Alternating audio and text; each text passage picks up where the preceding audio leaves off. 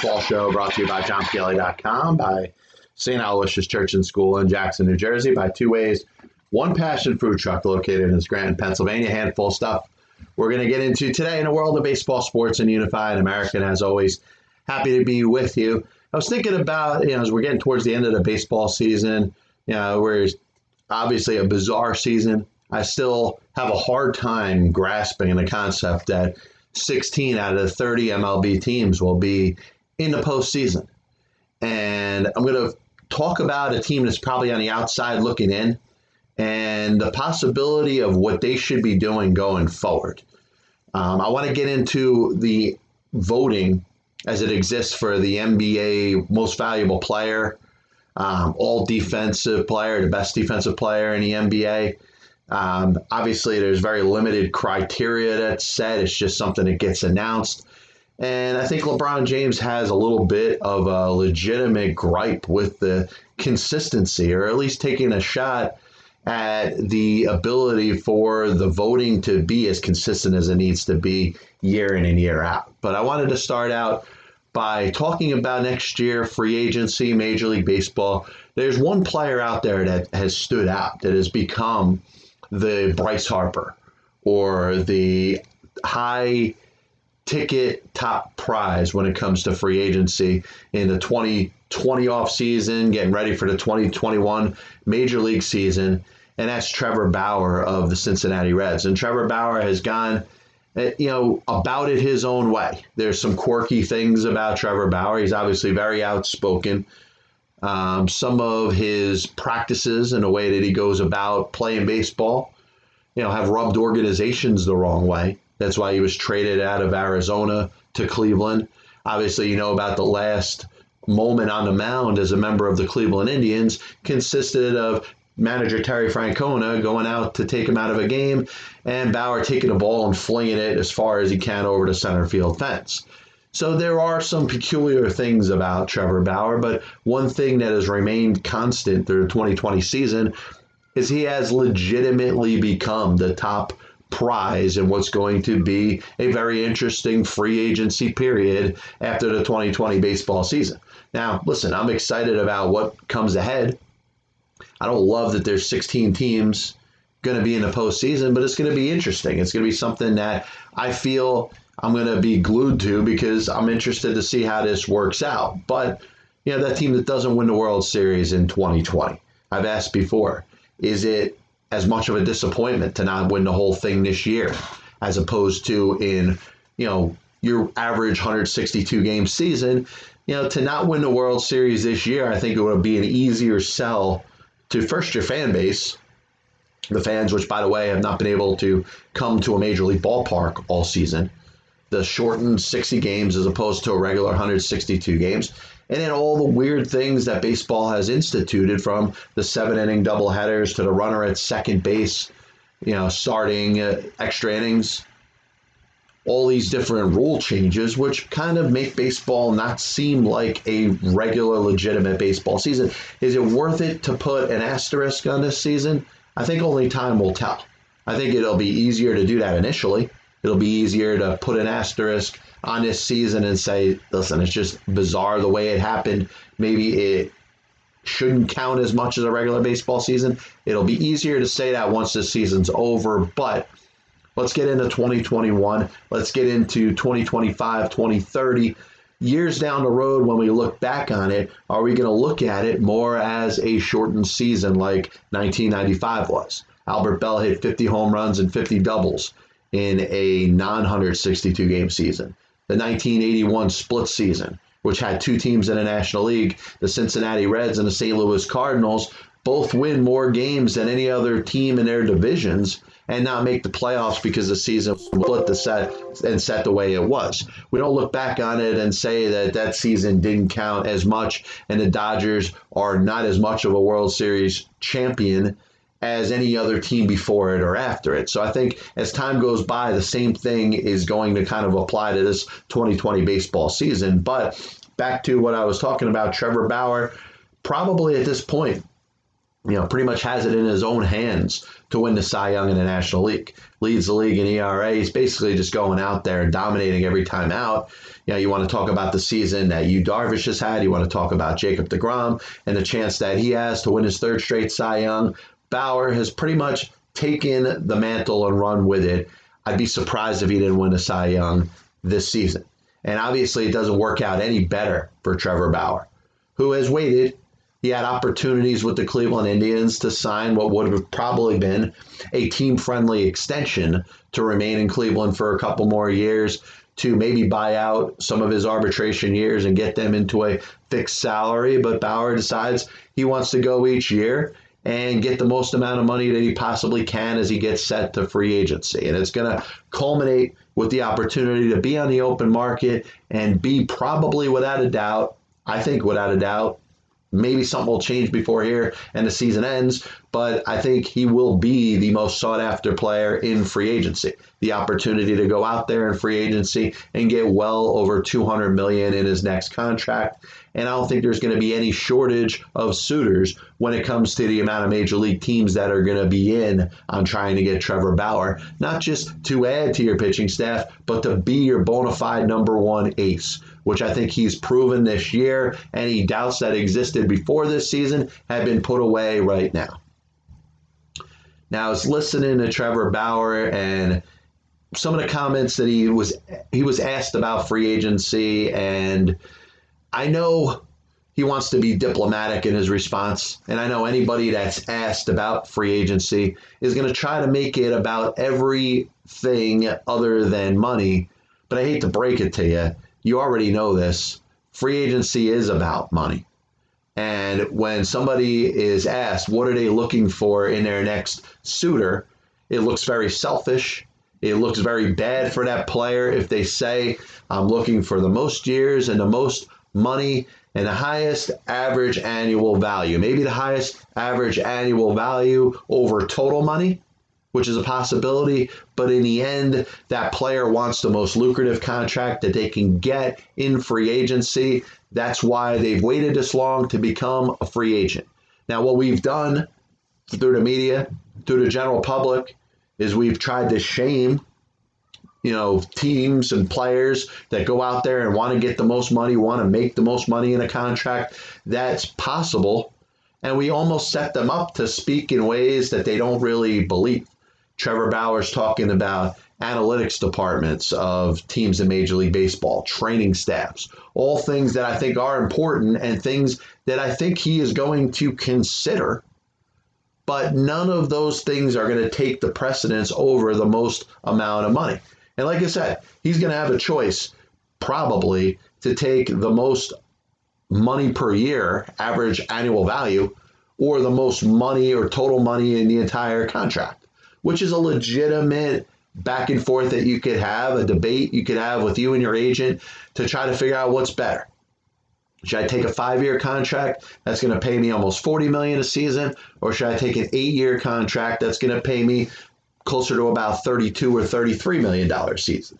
Both of them are very good. Both of them will make him amongst the highest paid players in all of baseball and probably the highest paid pitcher in baseball. You know, Gerrit Cole's contract's well over 300 million. We'll see where Bauer's ends up getting. But to make it about anything else other than money, I'm, I'm sorry. I don't think he's trying to be deceptive. I don't think he's trying to trick anybody. But I think a lot of it has to do with the opinion of the general public and somebody that doesn't want to go out there and say something that's unpopular.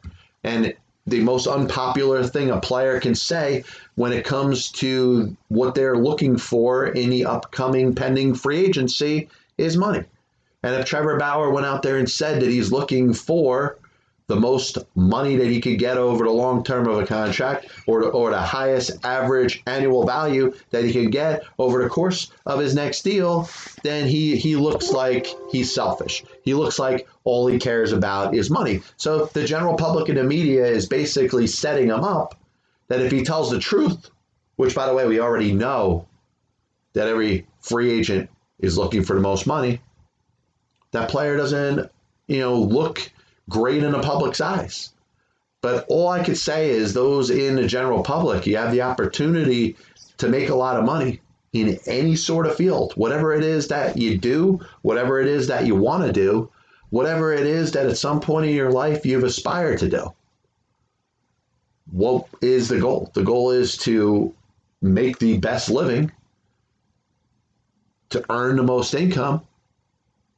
And yeah, if you could luck out and do it and do it by doing something that you love, you'd end up winning completely.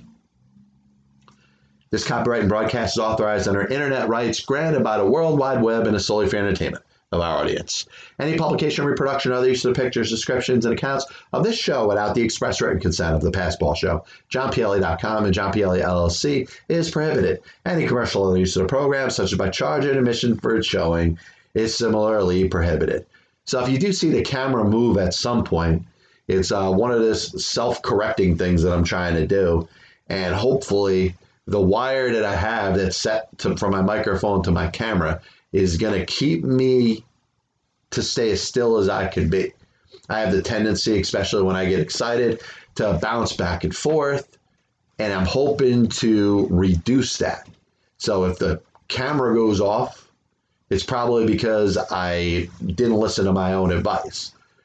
But I was thinking about the Mets and the 2020 season, which doesn't look like it's going to end too well for them. Um, obviously, good news if you're a Mets fan. You have a new owner expected to be coming in, taking over the team from the Wilpons.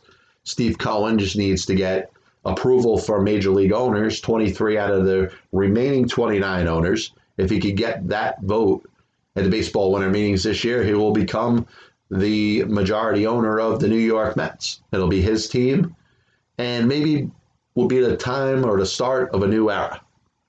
A lot of people are saying Steve Cohen will be easily the richest owner or the owner in all professional sports that is worth the most money.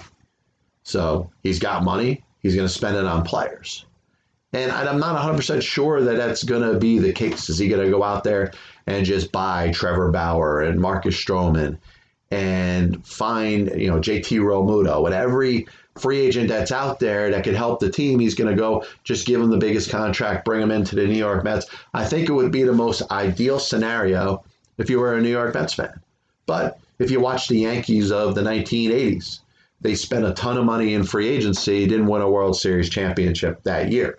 The Yankees of the 2010s spent the most money in free agency amongst any other team in the sport didn't win themselves a World Series championship. And I'm not here to pick on the Yankees, but you can look at a lot of other situations where teams have upped their payroll significantly, have spent more than any other team in the sport, and it hasn't guaranteed a World Series championship.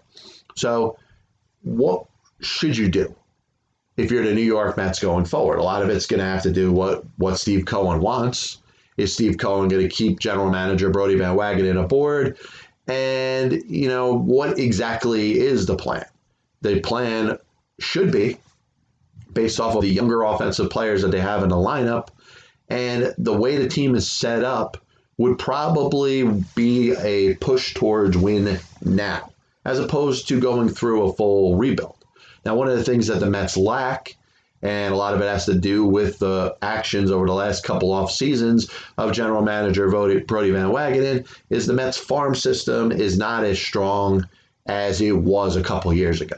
There's been a lot of talent that's been traded from it. And if you think of the next up and coming players, they're probably at least two, three, four years away, while the players that are up at the major league level, their average age really isn't too high. You think of Michael Conforto and Brandon Nimmo being some of the elder statesmen, not named Robinson Cano, and other players, of course, like Pete Alonso and Jeff McNeil, and of course, Amed Rosario and Andres Gimenez and J.D. Davis. And, you know, you think of the younger players that are on this team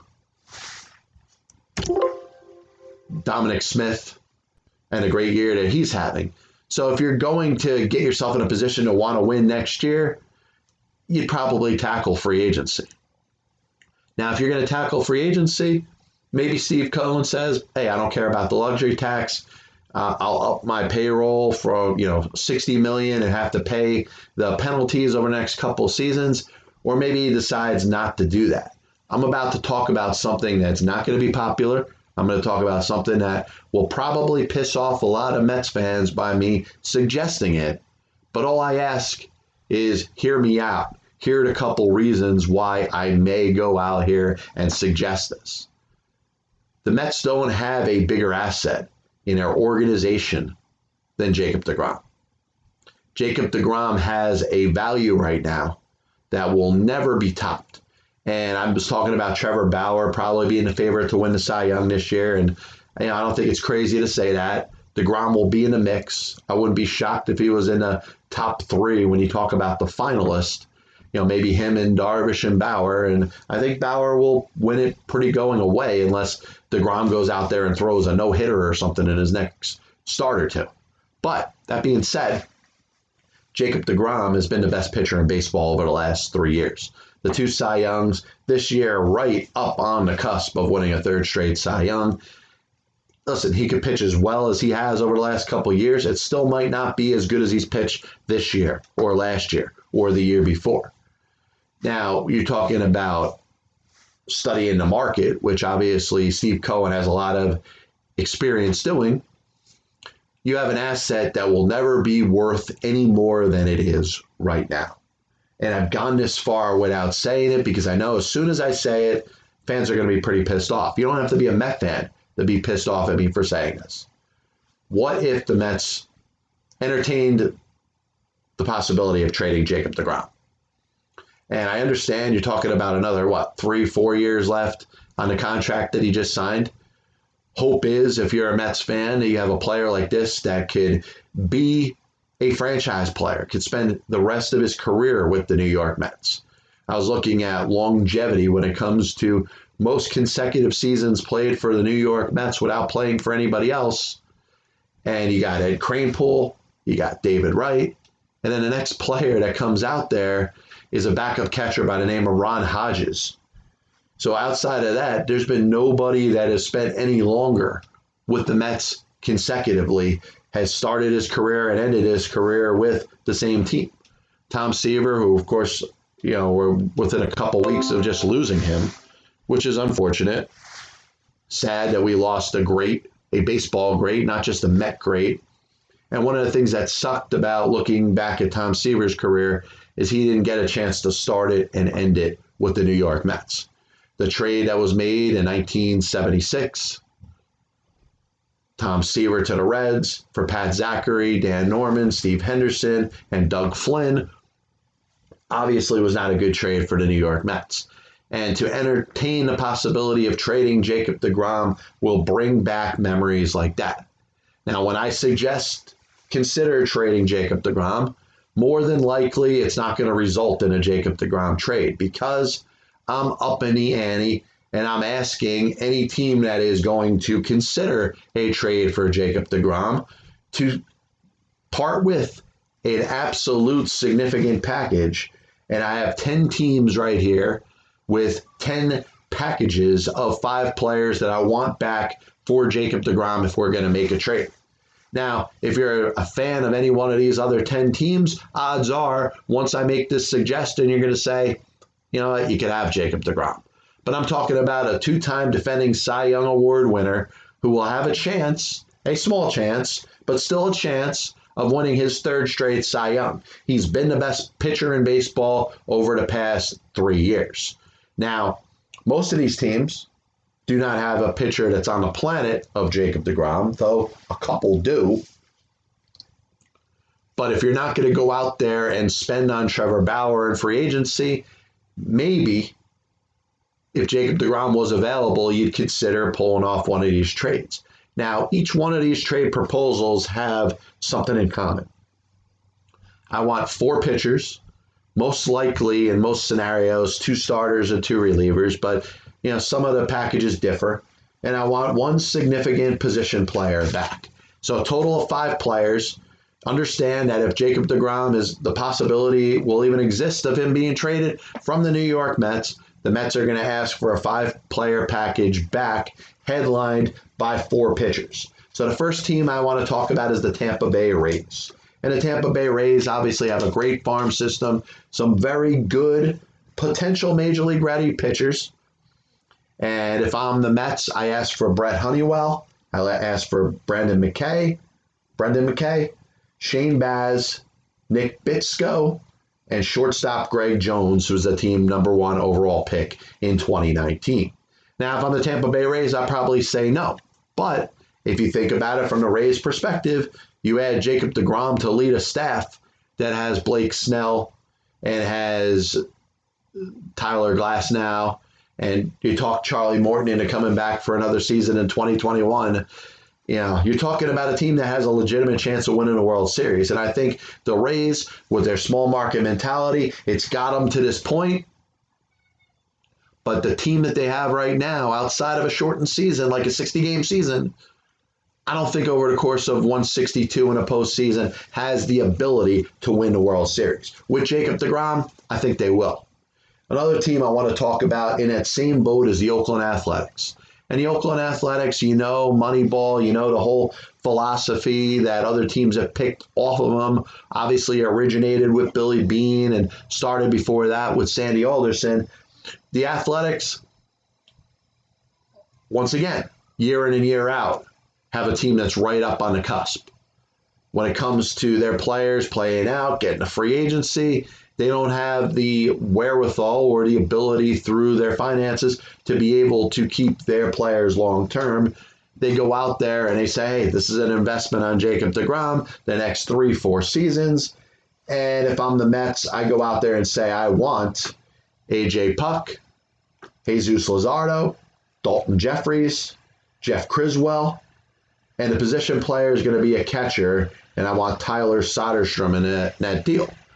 The Athletics, like I said, may say no, but at least this is a fair proposal if I'm looking for who we should all consider the best pitcher in baseball. I, I'll talk about the Chicago White Sox, who to me are that team that is so close. They've went out there, they've signed Dallas Keuchel, they've developed their own pitchers that they've gotten in trades, whether it's a guy like a, uh, you know, the guy threw the no hitter this year, and I don't know why his name's escaping me. But you know, you think of this team right on the borderline of being able to go out there and win themselves a World Series. They got great offensive players. They even got very good young pitchers in their system still. And the White Sox, if they added Jacob DeGrom to the mix, I think they'd be in a great position to win the World Series. You know, now if I'm the Mets, I want number one over first round pick this year, Garrett Crochet. I want Dane Dunning, Michael Kopech, Jared Kelley, and infielder Nick Madrigal. And if he put a package like that together for Jacob DeGrom, I think it would be fair. But once again, the White Sox, who I think could benefit the most for a trade like this, I don't know if they'd want to be willing and able to part with the assets that I'm suggesting. The Houston Astros, lost Gerrit Cole as a free agent. And you think of the one two punch of Verlander and Cole.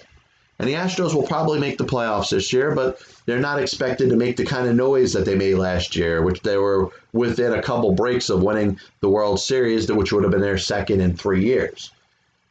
Would they be out there looking for a pitcher to be a 1A or a, an ace to be right there with Verlander?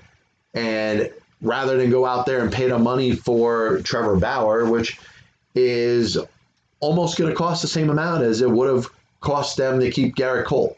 They decided against keeping Gerrit Cole. I don't think they're going to go out there and give the money to Trevor Bauer that he'd be looking for.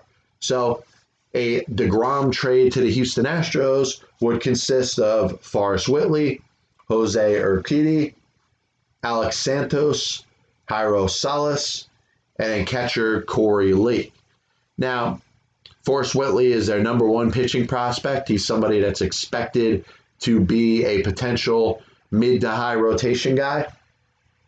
And I think there's a lot of potential in the other pitchers there. Now, from the Mets' perspective, and I haven't really talked about this, the why would you want to trade Jacob DeGrom? Well, I think number one, you free DeGrom's contract for a considerable return, which, if you looked at what I've asked in return in a couple packages that I've talked about from Tampa Bay, from from Houston, and Chicago, respectively, it strengthens their farm system, gives them a ton of young pitching that they're going to have, hopefully, on their pitching staff for years to come. And oh, yeah, frees up money uh, if they want to go out there and sign Trevor Bauer, or they decide that they want to bring back Marcus Stroman. They go out there and do that. Obviously, you could have DeGrom and Bauer and Stroman if you're Steve Cohen and you're just flipping money around. But if you want to strengthen your farm system, have some good young pitching to go with your young hitting, I don't think it's insane to suggest it at this point. And I know a lot of people, like I said, they're already pissed at me. They probably turn the show off because they don't want to hear about anybody talking about the possibility of trading Jacob DeGrom. Now, based off the returns, I think it would open up some eyes if some of you had listened and say, hey, you know, it's a nice return you get back from Tampa Bay. It's a nice return you get back from Oakland or Houston or Chicago. And obviously, some of them will be better than others. But when it, you, it comes down to it, you think of the player and obviously how much he means for the franchise. And when it's all said and done, would I have the balls to pull the trigger? The answer would probably be no, because there would be a huge risk involved. I don't know if Dan Norman, Doug Flynn, Steve Henderson, and Pat Zachry were thought about to be as bad as they ended up turning up. Steve Henderson hit a couple home runs. Doug Flynn made an all star team. They certainly didn't get the value of Tom Seaver when they traded him. And the fear would exist that no matter what the package would be coming back, will these players ever live up to what they would ended up being traded for? And you look at a team like Seattle, and I throw this out there as a joke, and I ended up putting 10 total proposals together. I don't know if I'm really going to go through all of them but maybe I'll post them up on my website, johnpielli.com. I'm going to put a couple just to entertain you.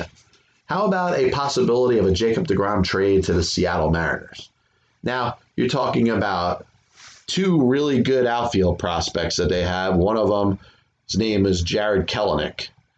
And Kelenic was a player that a lot of fans still believe was can't miss when it comes to the New York Mets. And Kelenic obviously goes right to the top when it comes to the best and top prospects in all of Major League Baseball. And you know, you would expect, hey, if the Mets were making a trade with the Seattle Mariners, why would you not trade back for Jarred Kelenic? Now I want to make this fair for the other teams. And I think it would be. If you wanted if you really wanted to make it fair, and as I'm obviously trying to do more than one thing at one time and I can't do it.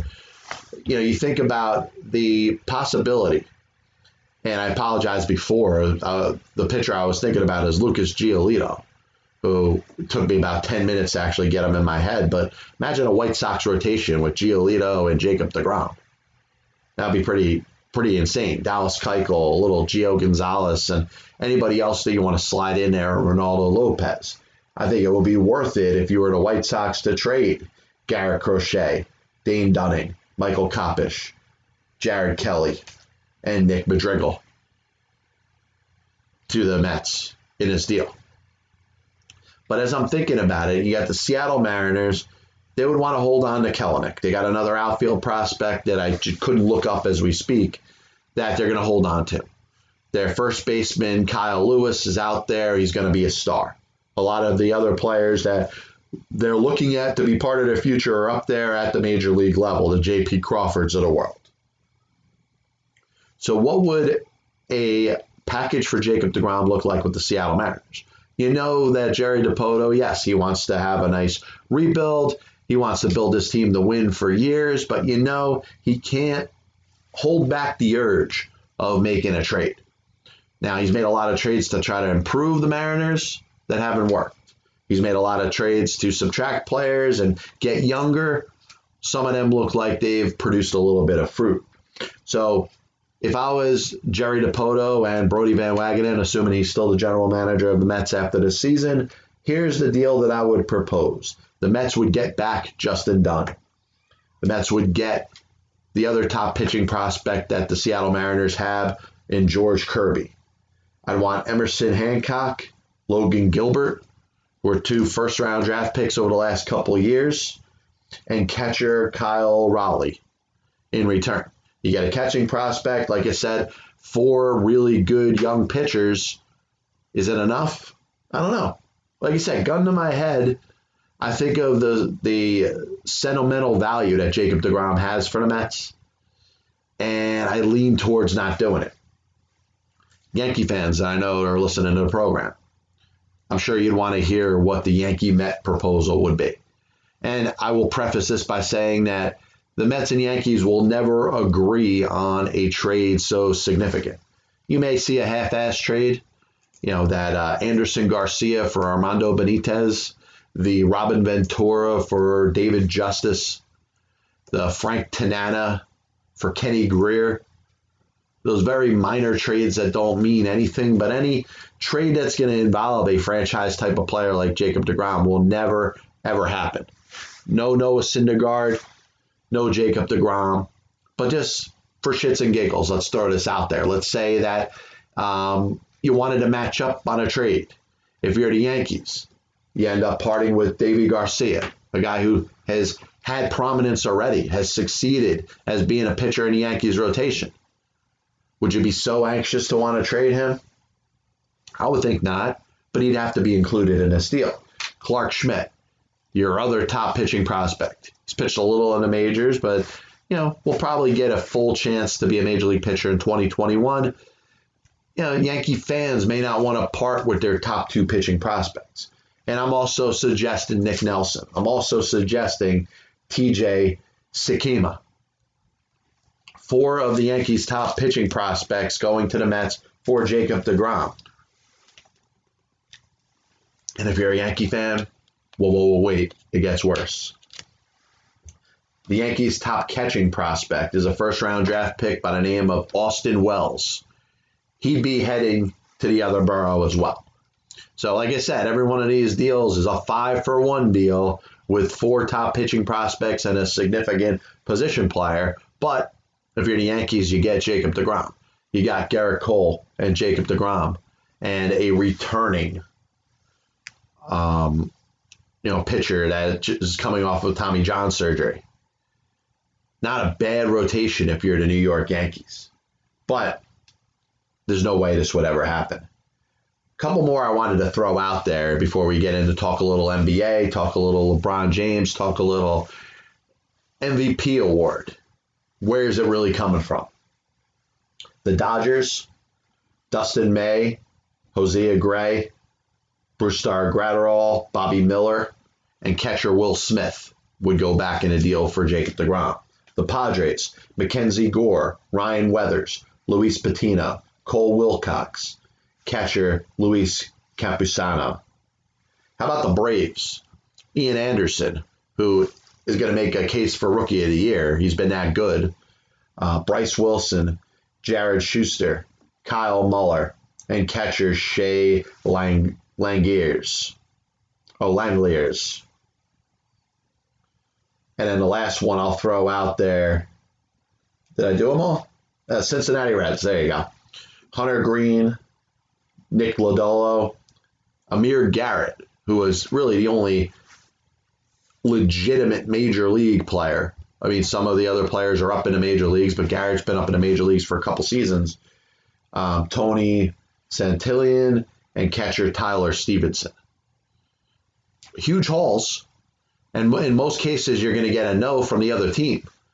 But I think if you're Brodie Van Wagenen, if you're whoever else is running the New York Mets, if you're Steve Cohen and you're making these decisions, I'd at least entertain the possibility of trading Jacob DeGrom. And of course, the Yankees, you're thinking of a rotation of Gerrit Cole and Jacob DeGrom and Luis Severino. And maybe you don't bring back James Paxton. You still got Masahiro Tanaka. You're talking about an old time pitching staff there potentially. So as we hit what we'll call the closing point of the Passball Show, brought to you by JohnPielli.com, by St. Aloysius Church and School in Jackson, New Jersey, by Two Ways One Passion Food Truck located in Scranton, Pennsylvania. Uh, Giannis Antetokounmpo will win the MVP award in the National Basketball Association. And I think most people would agree that the Greek Freak was that dominant this year, was probably the best player in the NBA. You look at where he took that Bucks team and what the Milwaukee Bucks team would be without him. And obviously, we know it's a regular season award, but we saw it ha- happen firsthand. Giannis got hurt, and that Milwaukee team was not as good. All of a sudden, they're struggling against the Miami Heat, who end up beating them. And you're talking about a disappointing season again for the Milwaukee Bucks. And you think of what Giannis means to that team. And you also factor in what LeBron James means to the Los Angeles Lakers, what LeBron James meant to the Cleveland Cavaliers all those years that he played for them, what LeBron James meant for the Miami Heat in the four seasons that he spent in Miami. If you're talking about a player that's right up on that level and that wouldn't nobody would be mad or pissed off at if he won the MVP, it certainly would be LeBron James. He has transformed almost single handedly, but with a lot of help from Anthony Davis. That Los Angeles Laker team, which was a bubble team, a 7 8 seed before the two of them got there, all of a sudden is a legitimate title contender and can be expected to win the NBA championship this year. They're playing Denver. They'll play the winner of the Miami Boston series.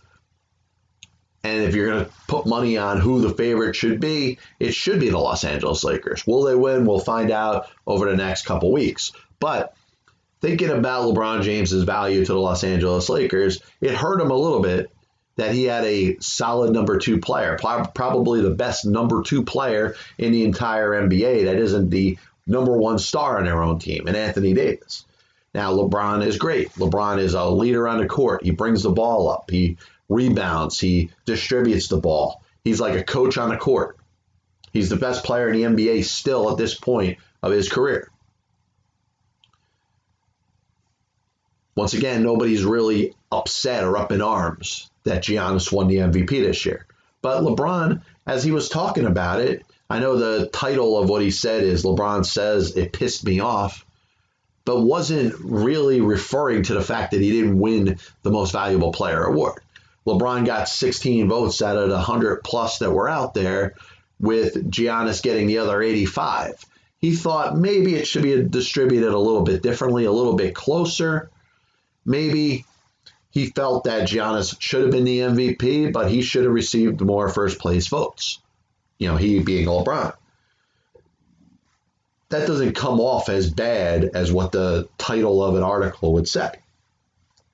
LeBron then got to talk about the defensive player of the year in 2012 when he lost it to a player that was not even first NBA defensive team.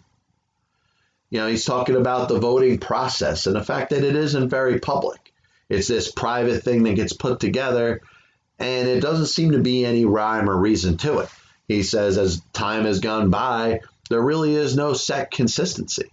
A player, if they want to be up for the award, really has no set understanding of what the criteria needs to be to win a given award because it changes so frequently.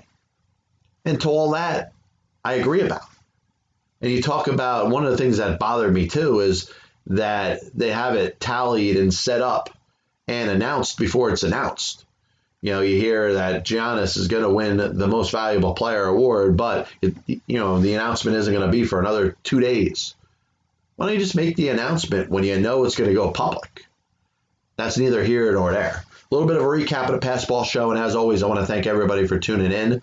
The PBS is brought to you by JohnPielli.com, by St. Aloysius Church and School in Jackson, New Jersey, by Two Ways, One Passion Food Truck located in Scranton, Pennsylvania. We're talking about Trevor Bauer giving an, an interview about what he's looking for in free agency. And let's be serious, the media, the general public, they set up players to fail in these type of spotlights because th- there's only one answer. What are you looking for in free agency? You're looking for the most lucrative contract. You're looking for the most amount of money. You may be looking for either the most guaranteed money over the term of the deal or the highest average annual value over the course of a contract. You're looking for one or the other, but if you're looking for either one, you're looking for the money. And if you say you're looking for the most money, you're viewed as a selfish individual, that that's all you care about. So you're forced into saying things that you don't really mean. And Trevor Bauer said things that he didn't mean. Yes, analytics department of his next employer can play a role. Um, training staff that they have, their medical practice of how they rehab their pitchers can have a say, but it's not going to lead him to team A over team B when team B is offering a significant less amount of money. It is going to come down to the money. And Trevor Bauer has earned this opportunity in free agency just like Reggie Jackson earned it, just like Albert Pujols earned it, just like Bryce Harper earned it, just like every other player that has reached free agency since the Peter Seitz decision of 1976. He deserves the most lucrative contract that he could get, and that's what he's looking for. These other things, if you're talking about matching offers, let's say eight years, you know, $270 million contracts from team A to team B, then yes, he'll start looking at things like analytics staff.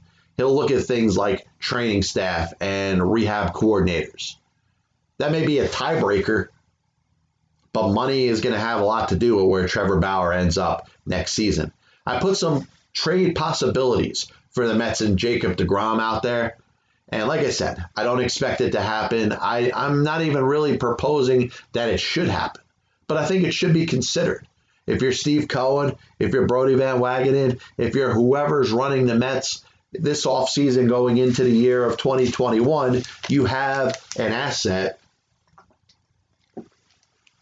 that has value that will never match how much Jacob DeGrom is worth right now. And I'd at least consider it.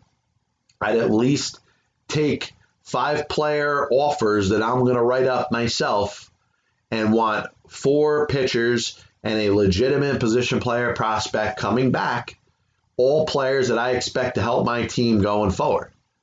And like I said, you know, you take Jake's contract, he's off the books. All of a sudden, you go out there and you maybe you sign Trevor Bauer or Marcus Stroman. You extend Michael Conforto and Noah Syndergaard and Pete Alonso. You start investing the money that you have into your own team. And like I said, the other side of it is Jake chance to be a Met for his entire career. You talk about Kranepool and Wright and Ron Hodges on this, uh, I guess you'd call Mount Rushmore of Mets to start and finish their career with the New York Mets. Could Jacob DeGrom be the fourth? Those are all valid points. But if you think about some possibilities of rating not just the farm system, but major league ready pitchers, you look at a, a, starting rotation that without Jacob DeGrom next year could potentially be better than the one we're looking at right now. Jake and an injured Noah Syndergaard, a terrible Steven Matz, a subpar Rick Porcello. Michael Wacha is not a, a major league ready starter at this point of his career. Seth Lugo, I still believe, is a reliever. And you look at a rotation that could have Brent Honeywell and Brendan McKay, and then you add Syndergaard and maybe a Marcus Stroman. All of a sudden, that looks a little bit better than a top heavy rotation that's centered around just Jake. Last thing we spoke about LeBron James being a little upset with the process of the voting as they exist for awards in the NBA. And, you know, some people are down on LeBron James. Some people look at him as a little bit of a complainer. Some people look at LeBron James as being perhaps a tough leader of a team or a tough teammate. But if you go that route, he's no different than Kobe Bryant. He's no different than Michael Jordan was. He's no different than Larry Bird or Wilt Chamberlain. The best players in the sport or the best players on the team that are the best players in the sport have always had the tendency of being tough teammates. They've always had the tendency to expect a lot out of the players that are playing with them. So you can say whatever you want about LeBron James. He's been the best player in the sport for the past almost two decades. and where he ranks right now, he is still a legitimate MVP candidate this past year. Did he win the award? No. Was the voting nowhere near in his favor? Yes. I don't think he had much of a gripe when it came to the award, but when he talks about different things that have happened and the inconsistency of the votes as they go for different awards, I think he makes some sense. I don't think there really is a set criteria when it comes to the NBA and the votes for the different awards that they have. I think they should straighten out. They should at least consider what the criteria is so the players know what the criteria is before they're voted upon. This is the Passball Show, once again brought to you by JohnPielli.com, by St. Aloysius Church and School in Jackson, New Jersey, by Two Ways, One Passion Food Truck located in Scranton, Pennsylvania. We'll be back with you next week, speaking about everything going on in the world of baseball, sports, and unifying America. God bless you, and as always, I'll see you on the other side.